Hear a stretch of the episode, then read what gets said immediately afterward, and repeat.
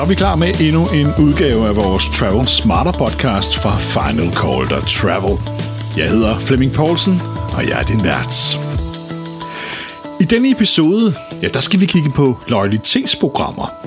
Er loyalitetsprogrammerne også i karantæne her midt i coronakrisen? Vi har inviteret Alan Isaac fra Collinson Group med i dagens udsendelse – han øh, arbejder til dagligt som øh, konsulent for loyalitetsprogrammer i hele verden.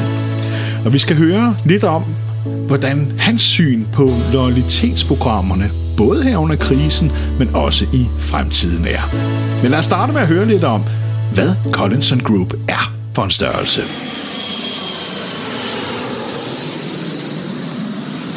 Collinson Group øh, tager udgangspunkt i, i rejseindustrien, og det er der, hvor vi ligesom har været aktiv aktive og en stor del af vores DNA i, i det daglige arbejde med, med de forskellige brands inden for travel. Og øh, det startede, kan man så sige, helt tilbage til, til begyndelsen af 90'erne, hvor øh, vores øh, grundlægger, Colin Evans, han ligesom så den mulighed for at øh, etablere et nyt uafhængigt netværk af lounges rundt omkring, og det er så senere blevet til det, vi kender som Priority Pass, som er et stort program i dag med op til 5, 25 millioner unikke medlemmer. Øh, man kan sige, at vores daglige øh, øh, aktiviteter øh, former sig meget omkring kunden, og det at påvirke kundeadfærd, og dermed også skabe indtægter og højere værdi. Og det, det gør vi jo for, for hotelgrupper, det gør vi for airlines, det gør vi også inden for telco og retail. Vi har en stor kontakt i dag med øh, en lang række airlines, og gennem årene har vi arbejdet med over 80 airlines, 30 hotelgrupper, over 600 selskaber i finanssektoren. Hvad er det så, I kan bidrage med til de her øh, øh loyalitetsprogrammer og så videre? Øh? Jamen på loyalitetsprogrammerne, der er det sådan, at vi, vi, vi dækker sådan set det, vi kalder 360 grader rundt, det vil sige øh, brands og selskaber i dag, der øh, for eksempel ikke står med et loyalitetsprogram og gerne vil i gang med et loyalitetsprogram og kigger lidt ind i deres kundesegmenter, så der har vi hele consulting-delen, og så arbejder vi hele vejen op gennem det, der hedder program design over til det, vi kalder loyalty e-commerce, og det er jo i sidste ende en, en markedsplads, hvor, hvor man kan Øh, kan man sige, optimere alle de partnerskaber, man har som brand med andre brands, og derved give et større øh, udbud af services til, til, til de kunder og medlemmer, der er i disse programmer. Nu snakkede vi lidt om, øh, øh, da vi aftalte, øh, at du skulle deltage i den podcast her også, at øh, vi vil arbejde med en overskrift, der hed Loyalitetsprogrammerne er ikke i karantæne.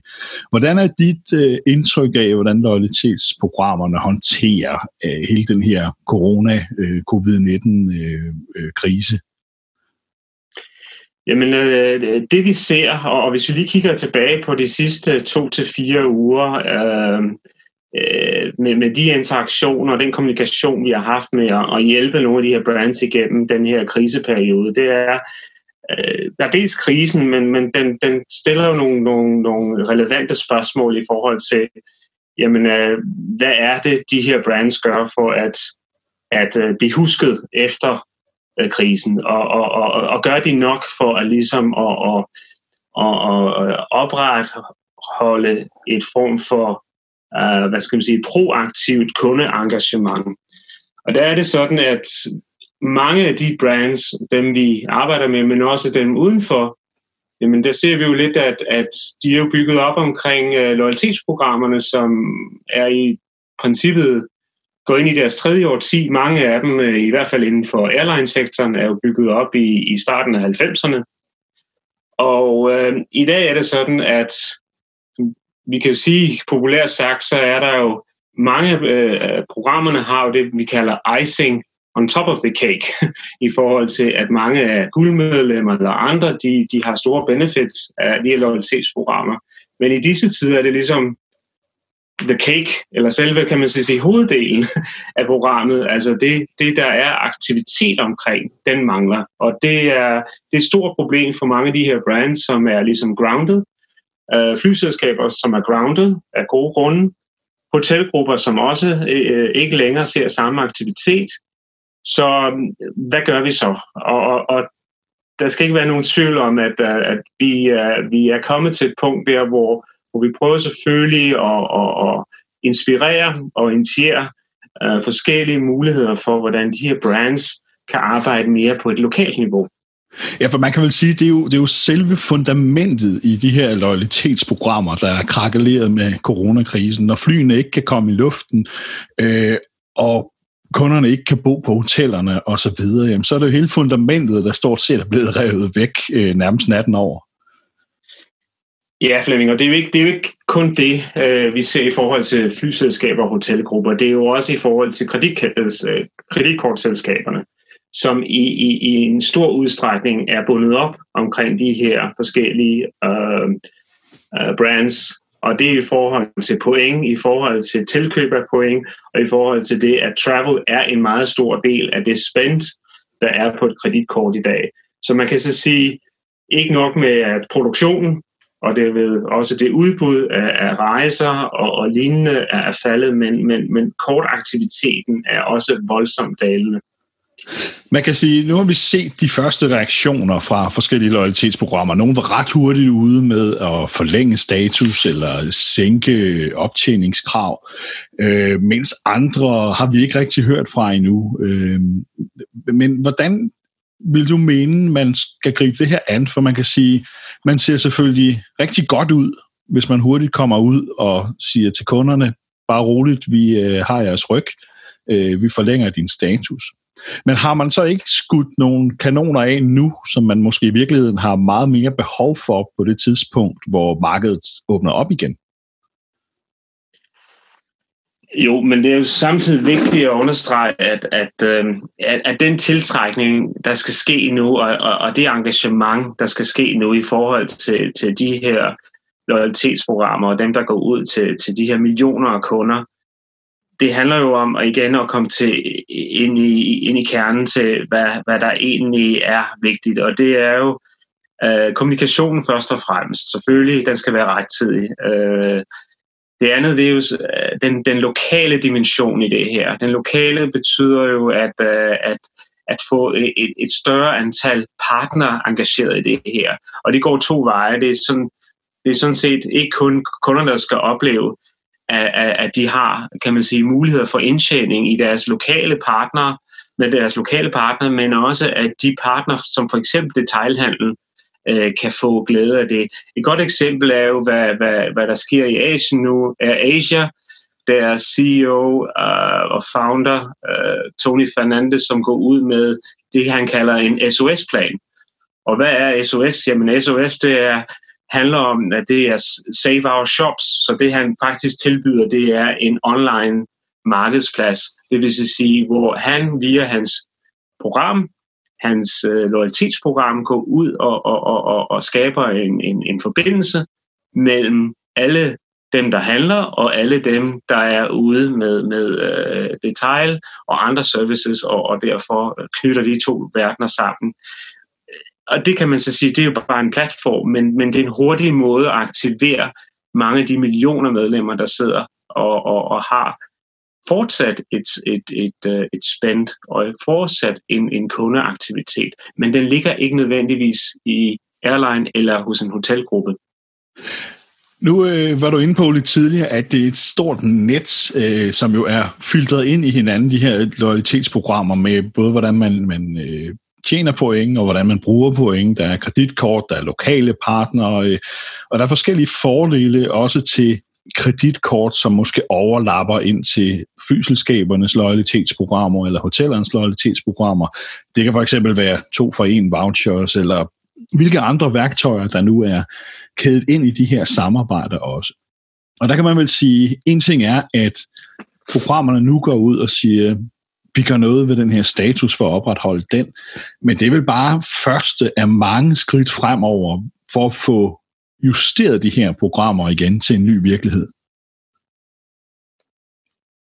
Ja, det er det. Uh, man kan sige, at uh, loyalitetsprogrammer traditionelt også uh, er jo bygget op omkring en masse transaktioner transaktioner i forhold til, til kundetransaktioner, men også i forhold til for eksempel øh, kreditkortselskaberne. Og vi ser jo nu, at, øh, at øh, der er en, en, en, en, en tendens til, at man kigger på det, man kalder en form for emotionel, kan man så sige, loyalty, som, som går lidt længere og kigger lidt på, hvordan man kan øh, ikke kun servicere øh, medlemmer, men altså, øh, faktisk tilbyde dem øh, en anden øh, indgangsvinkel til, loyal, øh, til, til loyalitetsprogrammet. Øh, og, og, og det betyder jo, at, at, at, at lige pludselig så går man fra at have øh, et meget øh, transaktionstungt program til måske at gå ind og kigge på nogle services. Og lige nu er det sådan, at mange sidder jo hjemme, og det vil sige, der, der er jo en, en voldsom stigning af streaming services, services i forhold til utility, i forhold til jamen, alt fra, fra Netflix til måske sprogkurser, online e-learning. Og det skaber jo lige pludselig en ny form for øhm, tilkobling til, til de her brands og en, en helt anden form for kunderelation, øhm, som går langt ud over transaktioner, som går langt ud over, kan man så sige, det vi kalder earn and burn, men faktisk at man, man, man tilbyder nogle, nogle, nogle øh, nye former for, for, for services. Men vil det ikke være en udfordring for loyalitetsprogrammerne nu, hvis man ligesom skal ud og tilbyde nogle af de her lidt, lidt blødere ting øh, rundt omkring? Vil det ikke betyde, at de skulle øh, vil blive pådraget en udgift nu, som måske er det sidste i verden, øh, øh, loyalitetsprogrammerne har behov for lige i den her tid? Hvis de skulle ud og købe de her services øh, for at kunne tilbyde til deres lojale kunder? Øh, selvfølgelig vil det være en udgift, men, men, men øh, kigger man på et loyalitetsprogram, så kigger man jo på, på loyalitet over en, en, en, en længere periode. Øh, og kigger man på, på, på, hvad skal man sige, det hedder lifetime value, som er i sidste ende det, der skal køre et loyalitetsprogram, så er det jo øh, et, et vigtigt tidspunkt nu at se på, hvordan man så kan optimere de her, øh, hvad skal man sige, andre former for, for services og, og få den der nærmest øh, øh, højsamtale øh, integration af, af andre muligheder. Og det er sådan, at, øh, at øh, den her transaktionsdel, som har fyldt meget, den, den, den, den er altså også meget udsat, fordi øh, historisk set er selskaberne, de har jo bygget deres programmer op omkring, hvor meget du flyver, hvor langt du flyver.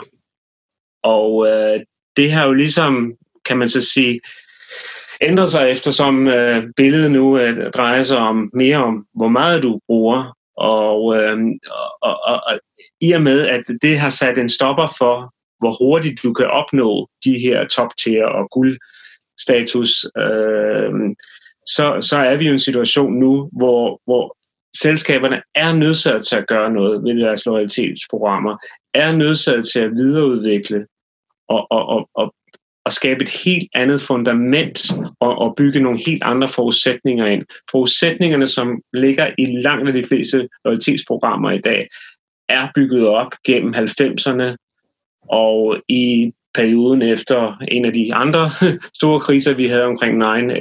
Så så tiden er jo inde nu til at kigge på det her. Og ja, det har en omkostning, men man kan så sige, omkostningen er jo, kan jo, man kan jo se på, hvordan omkostningen kan forvaltes, og det handler jo selvfølgelig om, at, at, at alle arbejder sammen, og alle arbejder sammen, også uden for deres, kan man sige, normale comfort zone.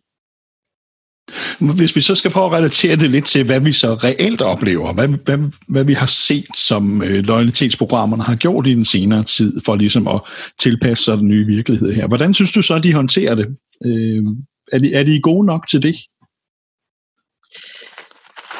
Øh, nogle af programmerne, øh, kan man sige, er lykkedes med at, at, at tiltrække, øh, hvad skal man sige, en anden form for, for aktivitet og adfærd. Øhm, altså vi, vi hos Collinson, vi kan jo se det, fordi vi, vi også øh, sidder uden for travel-segmentet inden for bankverdenen, og øh, bare for at tage et eksempel, vi, vi kan jo se, hvordan øh, øh, bankerne, vi har sådan en stor bank nede i, i, i, øh, i Australien, som, som arbejder sammen med os, og, og se, hvordan hele, hele forbrugsadfærdet ændrer sig øh, gradvist og, og næsten per uge nu, eftersom at, øh, at øh, de ser jo ligesom nogle andre muligheder, som ikke er, hvad skal man sige, nødvendigvis berører travel-sektoren.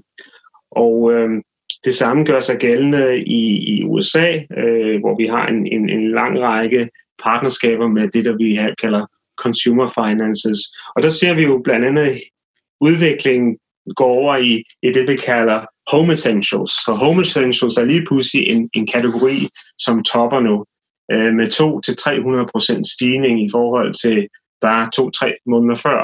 Så der er ingen tvivl om, at, øh, og det gælder både i det, der hedder earn, men også burn-segmentet. Øh, så, så der, der er masser af gode eksempler, men det vil, jeg vil så stadig sige, at der er en lang, øh, en overvejende del af, af, af selskaberne, som, som i øjeblikket står over for det dilemma, at mange af deres såkaldte guldmedlemmer og det, der kaldes top tier, som måske er 10 procent af, af, af medlemmerne i mange af for eksempel de europæiske luftfartsselskaber, står over for det problem, at øh, mange af dem, hvis de ikke er downgraded, og selvom de bliver forlænget med deres øh, perioder, så, så, så vil de stå over for et kæmpe downgrade issue. Og det er ikke kun i Europa, men det vil se globalt. Øh, så, så tiden er jo selvfølgelig nu til at kigge på, hvordan kan man så takle det? Ja, hvor man kan sige, hvis man kigger på de reaktioner, vi har set fra loyalitetsprogrammerne indtil videre, så virker det som om, at de har kigget ned i den værktøjskasse, hvor der ligger de værktøjer, de har brugt de sidste 30 år. Øh, og det er de værktøjer, de stadig forholder sig til. Øh, det er jo ret begrænset. Nu nævnte du godt nok at Asia, som har tænkt øh, ud af boksen, men, men i det store hele virker det jo til, at de udelukkende bruger de værktøjer, de har kendt i de senere årtier. Ja, det er korrekt. Ikke? Og det er igen tilbage til forudsætningerne. Forudsætningerne er bygget øh, for, for, for over 20 år siden, og det, man kan så sige,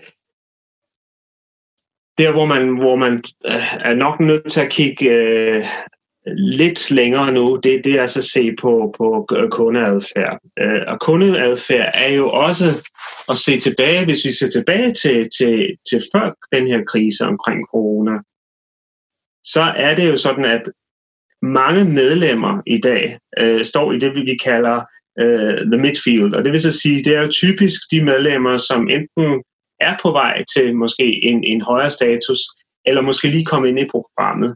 De repræsenterer ofte 85, nogle gange 90 procent af, af medlemskaren i de her loyalitetsprogrammer. Og øhm, de står over for det, den udfordring, at de er nok de mest infrequent, kan man så sige, rejsende.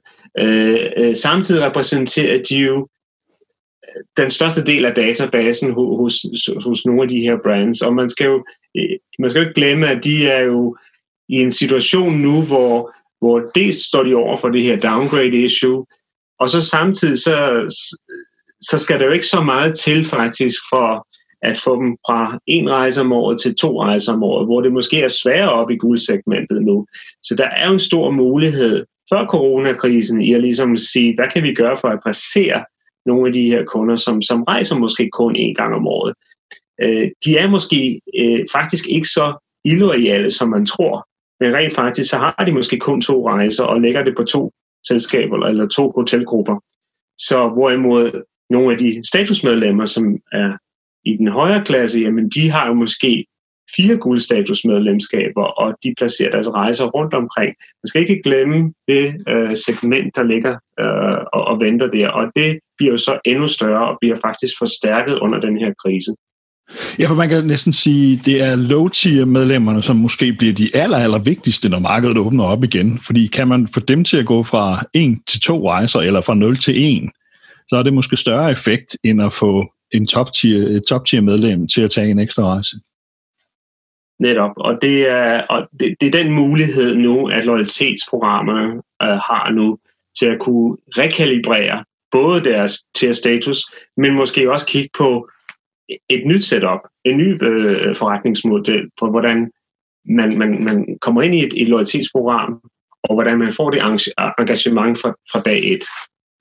Men kan man ikke sige, at loyalitetsprogrammerne så måske står lidt i en identitetskrise lige nu, hvor de balancerer lidt mellem, skal det være loyalitetsskabende, eller skal det være et bonusprogram? Fordi et eller andet sted er der jo en forskel der. Man kan sige, rigtig mange programmer har, er rigtig, rigtig gode bonusprogrammer. Man kan tjene masser af bonuspoint, man kan bruge på gratis rejser, eller hvad man vil bruge dem til. Men når man så flyver med selskabet, så ender man med at få øh, 100 bonuspoint, øh, som er langt mindre, end hvis jeg gik ned på den lokale restaurant og optjente point i programmet. Og der, der mener jeg jo et eller andet sted, at der er en, en forskel på at være loyalitetsprogram og bonusprogram, hvor mange er gået i retning af at blive mere og mere bonusprogrammer, men mindre loyalitetsskabende over for flyselskabet selv. I hvert fald set ud fra de devalueringer, vi har set i pointoptjening på, på earn and burn og sådan noget øh, den, den, de seneste år. Ja, men man, man kan jo kort sige, at, at, at, at selv, selv de medlemmer, som øh, stort set måske ikke har noget aktivitet, øh, men har en masse aktivitet udenfor, og specielt i perioder som disse, der er det uhyre vigtigt at stadig have det engagement. Det er jo sådan, at, at vi ser jo andre, øh, hvad skal man så sige, programmer, og, og øh, som, som er lykkedes med det her øh, i forhold til øh, at have det, man kalder subscription-based, og hvis jeg siger, man, man, man, man køber sig faktisk ind i form for et loyalitetsprogram eller et engagement. Og det kender vi jo fra Spotify, man kender det fra Netflix og ikke mindst Amazon, som er ligesom øh, pioneren inden for det her. Og, og der vil det jo være sådan, at øh, de programmer, som, som netop forstår og, og, øh, og, og hvad skal man sige, sige kalibrere øh, de her forskellige services og ydelser, som ligger udenfor, hvis, uden for travel, jamen det vil være dem, der senere vil, kan få en, en, en stor virkning, få en stor virkning på, på, på deres travel-del. Uh, det er sådan, at travel er stadigvæk en, en, en meget attraktiv øh, øh serviceydelse, som, som mange stadigvæk øh, prioriterer højt. Øh, og når man gør det, så, så vil man jo altid falde tilbage på der, hvor man øh, har det største spændt, og derfor har mest aktivitet i forhold til, til det daglige forbrug, eller betale ens elregning, eller, eller gøre nogle andre ting. Men hvis vi skal gå tilbage til, nu nævnte du Amazon og Amazon Prime, som jo øh, er et lidt atypisk øh, loyalitetsprogram i forhold til, hvad vi i hvert fald kender inden for rejseindustrien. Øh, for de er jo faktisk slået sted med at få deres mest lojale kunder til at betale for at være medlem. Jeg mener, de seneste tal, jeg så, så havde de over 110 millioner øh, Prime-medlemmer alene i USA, som betaler, hvad er prisen på Prime nu, 119 dollar om året, for at få lov til at være medlem. De bruger 1400 dollar i snit, mener jeg, øh, de her Prime-medlemmer. Og, og, og det, det er 65 procent af Amazons kunder, som faktisk har valgt at betale for at være lojale. Er det en vej, som øh, luftfarten måske skulle kigge på øh, og lade sig inspirere af? Man kan jo sige, at øh, luftfarten har i nogle områder allerede taget hul på det. Øh, og, og, og der, her, der, der, der tænker jeg jo på lavprisselskaberne. Hvis vi kigger over de sidste fem, fem år, typisk, jamen så er, kan man så sige, Øh, flyprisen, den er jo dalet voldsomt. Til gengæld er der kommet en masse hvad skal man sige, tillægsydelser på, som for eksempel mad ombord eller ekstra benplads, og også andre såkaldte tredjeparts produkter som forsikring og, og lignende. Og modellen har jo været, at, øh, at man har jo ligesom kigget på, hvordan, hvordan man kan skabe et lojalitetsprogram. Øh, luftfartsselskaberne i specielt lavprisselskaberne har jo ikke rigtig formået øh, kvæg, at, at de, de ikke har den samme historik og samme øh, baggrund øh, som, som de andre, øh, bygget de her selskaber op. Så de, de er gået ud og startet, kan man så sige, loyalitetsprogrammer, eller det, der man kalder en subscription-based model. Øh, men der er ingen tvivl om, at øh, lige nu står vi over for en situation, hvor øh, de her national carriers, de store luftfartsselskaber, øh, de vil også begynder at se ind på det her, fordi der er jo den mulighed for at øh, dels få i opretholde en eller anden form for cashflow ind i, i, i de her luftfartsselskaber, som er kriseramte øh, fra dag et. Øh, øh, det samme gør sig gældende også, når man, når, man, når man signer op, det ved vi jo alle sammen, når vi signer op til de her Amazon Prime og Netflix, så starter, kan man så sige, engagementet allerede fra dag et. Så det er jo ligesom, at, at, at man, man skriver under på en kontrakt med, med luftfartsselskabet, og, og, og, og gå ind i og, og se på, jamen, hvad er det for, hvad, hvad er det for ydelser, eller hvad er det for muligheder, jeg kan, jeg kan opnå.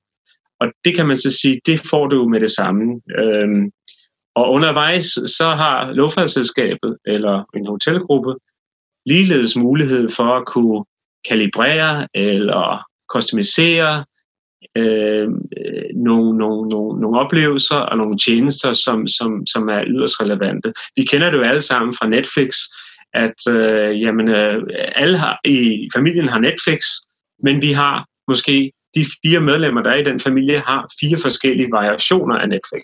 Og det samme kunne man så også gøre sig gældende, kunne være gældende i for eksempel i et loyalitetsprogram for et luftfartsselskab, som er det, vi kalder en, en, en paid for loyalty model eller en subscription-based model.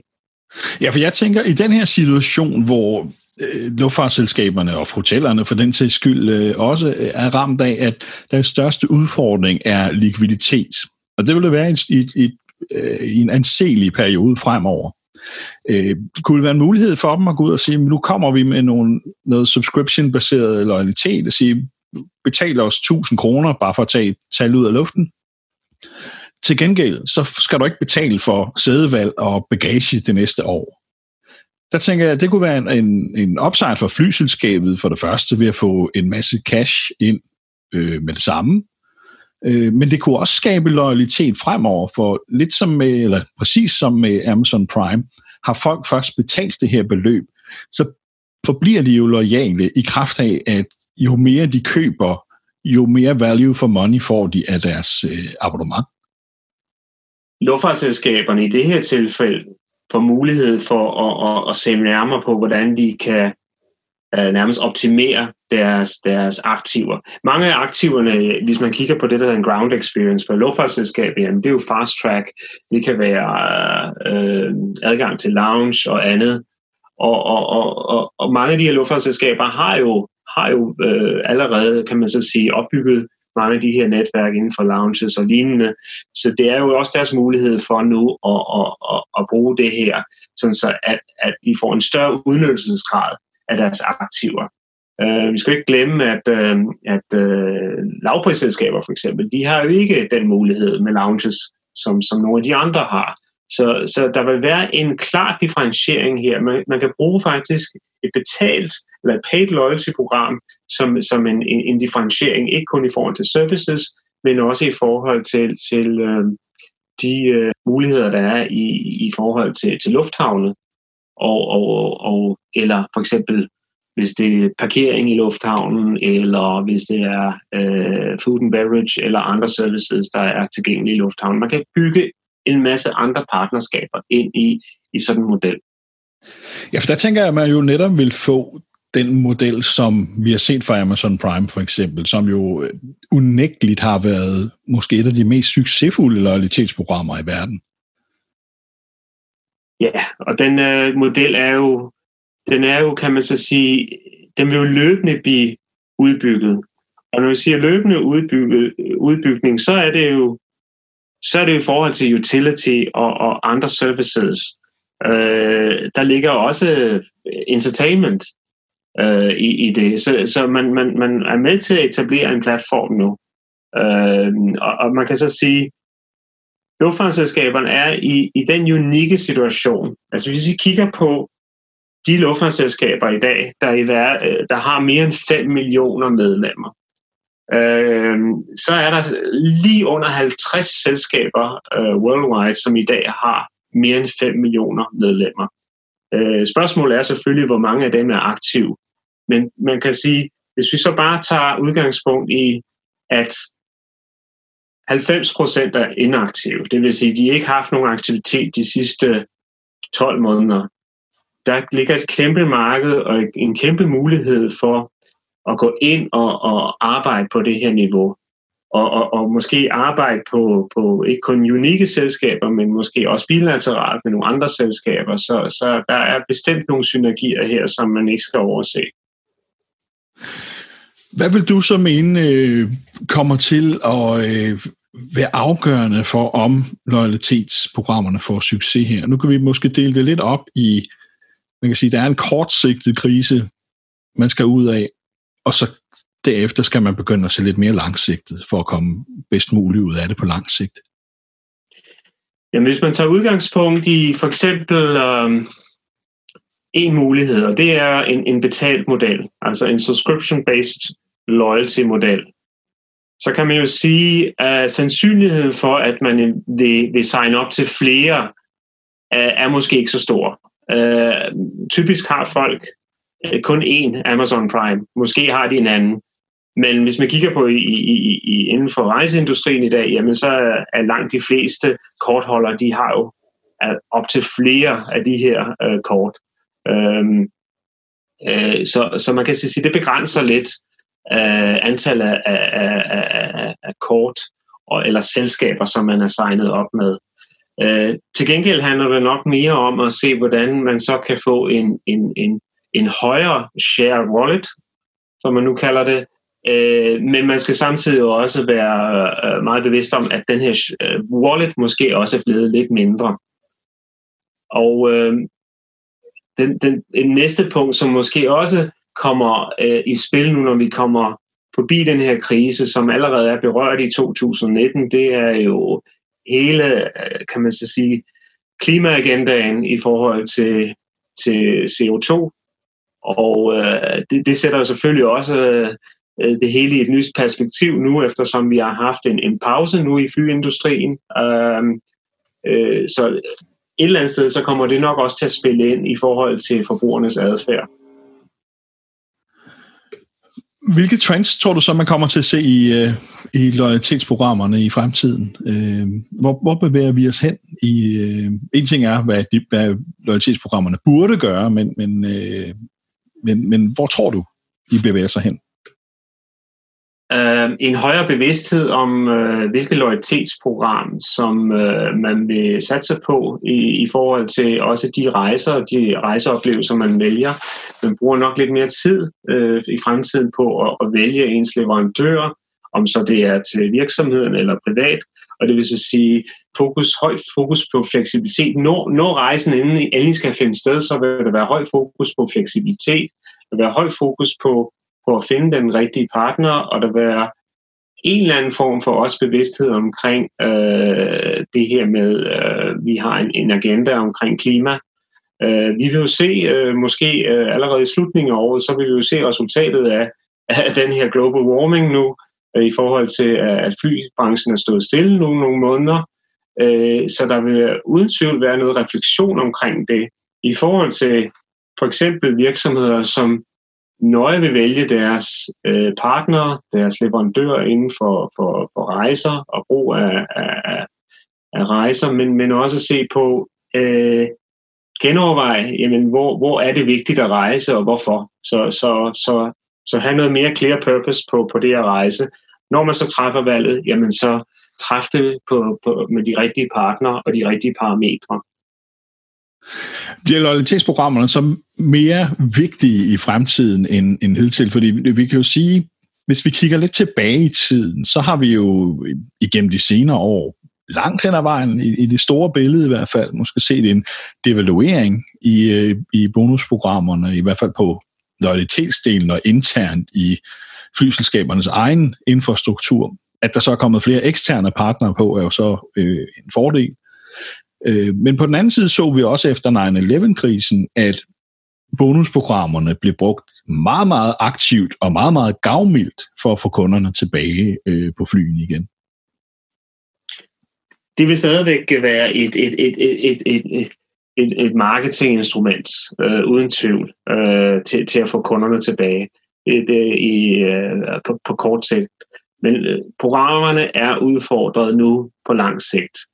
Øh, hvis vi kigger på de her kriser, jamen øh, tilbage til, til 9-11, øh, hvis vi kigger på for eksempel øh, antallet af, af rejser på, på langruter, jamen øh, der havde vi jo over 700 millioner, øh, der rejste globalt. I, øh, øh, cirka 8-9 år efter under finanskrisen, jamen så er det tal blevet fordoblet til 1,4 milliard. Og øh, ved udgangen af sidste år, øh, inden coronakrisen tog fart, jamen så så vi cirka 1,9 milliard øh, øh, passagerer, som fløj på langruterne. Øh, sandsynligheden for, at det tal stiger nu, er jo selvfølgelig øh, begrænset af, af effekten af den her coronakrise. Men, men vi, vi skal ikke underkende, at programmerne stadigvæk, de gamle kan man sige, sige mønstre omkring points og, og, og kan man sige, akkumulering vil stadig finde sted. Det er bare spørgsmål om, hvordan man konstruerer de her programmer nu, har en langt højere, kan man så sige, øh, robusthed i forhold til at inkorporere lokale partnere, som rent faktisk kan, kan optjene point hos og også bruge point hos. Og gøre, at de bliver relevante og derfor også har en, en, en form for, kan man så sige, uh, stickiness, som man nu kalder det, inden for, for, for, for, um, for det her segment. Så. Nu har vi set de senere år, at rigtig mange loyalitetsprogrammer er gået over på, at optjeningen, i hvert fald internt i, i flyselskaberne, øh, når man flyver med dem, på revenue-baseret optjening, og andre, som måske gerne ville gå den vej, men er kommet med sådan lidt halve løsninger, fordi øh, de måske mest af alt har nogle IT-mæssige udfordringer for at kunne gøre det 100%. Øh, hvordan tror du, fremtiden bliver nu her? Vil, vil man gå væk fra den revenue-baserede og være lidt mere gavmild for at få lukket kunderne tilbage, eller vil man blive endnu mere revenue-baseret for ligesom at knytte de point, man giver væk til hard-earned cash? Det er jo sådan, at øh, med den situation, vi er i nu omkring coronakrisen og, og luftfarten øh, og hele rejseindustrien, der står stille, så er det jo øh, en stor udfordring for alle de her selskaber at, at, at, at, at lave en eller anden form for bare fornuftig prognose. Og, og, og når det så er sagt, så er der jo en, en, en, en, en mulighed nu for at, at, at ligesom resette det hele. Um, og det skal jo ses på i, ses i forhold til det, der foregår.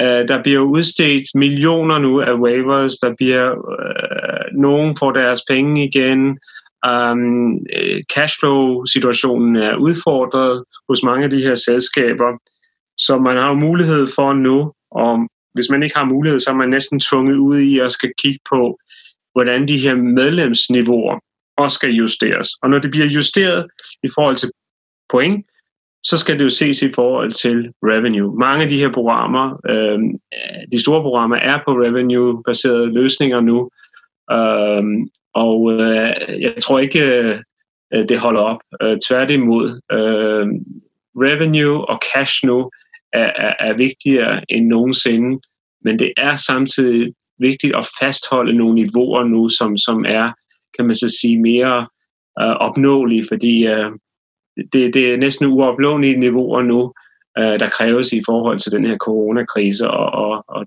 det gør det altså ikke nemmere, når vi har en timeout på måske 3, 4 eller 5 måneder, inden vi får startet julen op igen. Man kan også se på øh, andre tendenser eller andre muligheder, som, som i andre lande i Europa, øh, hvor man har de her coalition programs, som man kalder dem, og, og hvor, hvor en masse brands og en masse øh, services og, og øh, går sammen og, og, og skaber et, et, et stort loyalitetsprogram, eller et stort øh, en, en platform. Øh, Tyskland, som har payback med cirka 60 procent af alle husholdninger sidder der, og det samme her i, i, i England, hvor man har Nectar-kortet, hvor der er millioner, som, som kan bruge det til enten at flyve, rejse med tog, eller at bruge det til at, at tanke. Så det er også en mulighed, at de programmer måske vil blive mere udbygget og, og i langt højere grad modificeret i forhold til, til den her coronakrise. Tror du, man vil se øh, nogle flyselskaber simpelthen gå ud og sælge bonusprogrammerne fra, ligesom vi så med øh, Air Berlin tidligere, vi har set det med Air Canada. Øh, Air Canada har så øh, vendt om igen og fundet ud af, at det var ikke den bedste løsning, så de øh, starter så deres eget igen nu efter kontrakten udløb.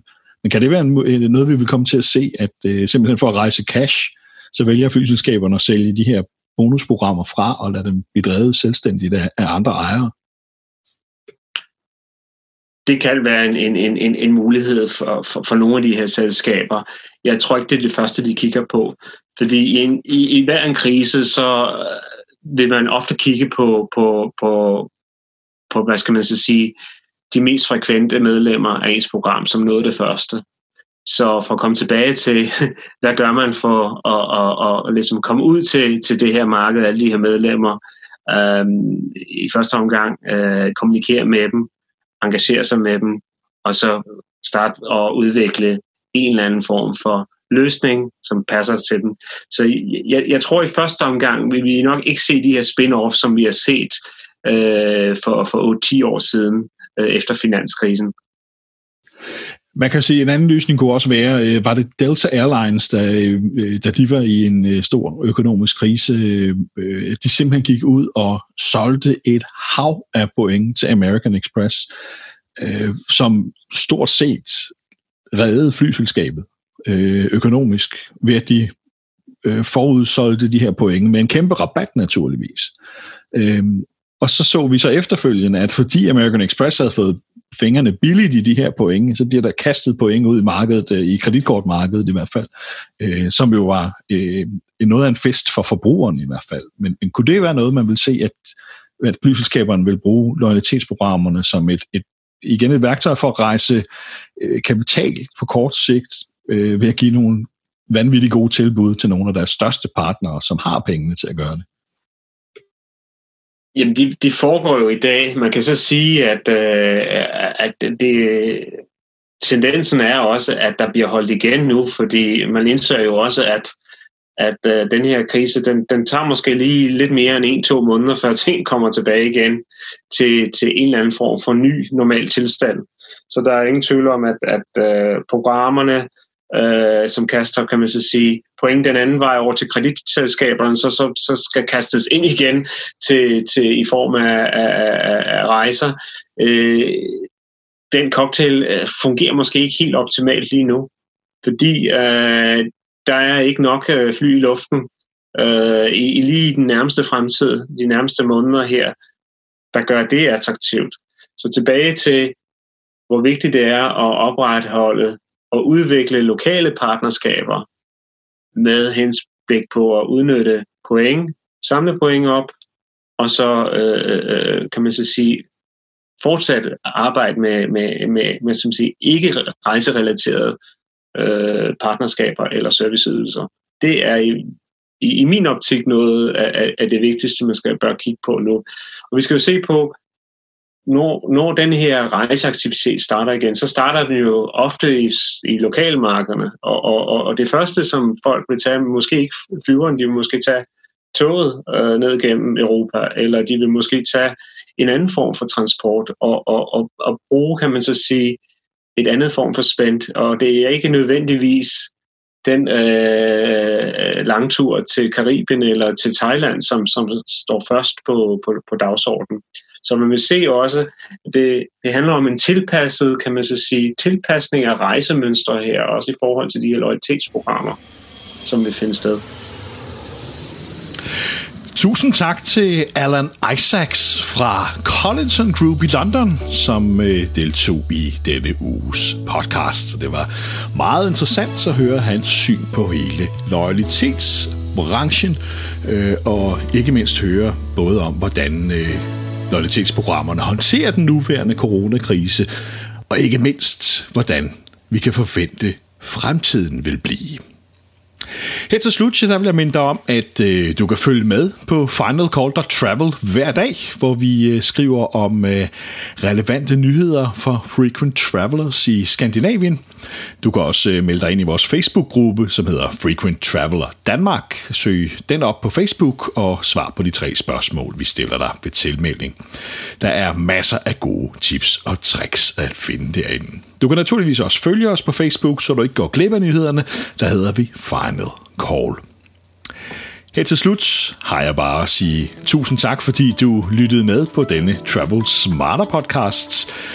Så vil jeg ønske dig en uh, rigtig god påske og sige på genlyt næste gang. Jeg hedder Flemming Poulsen. That's for.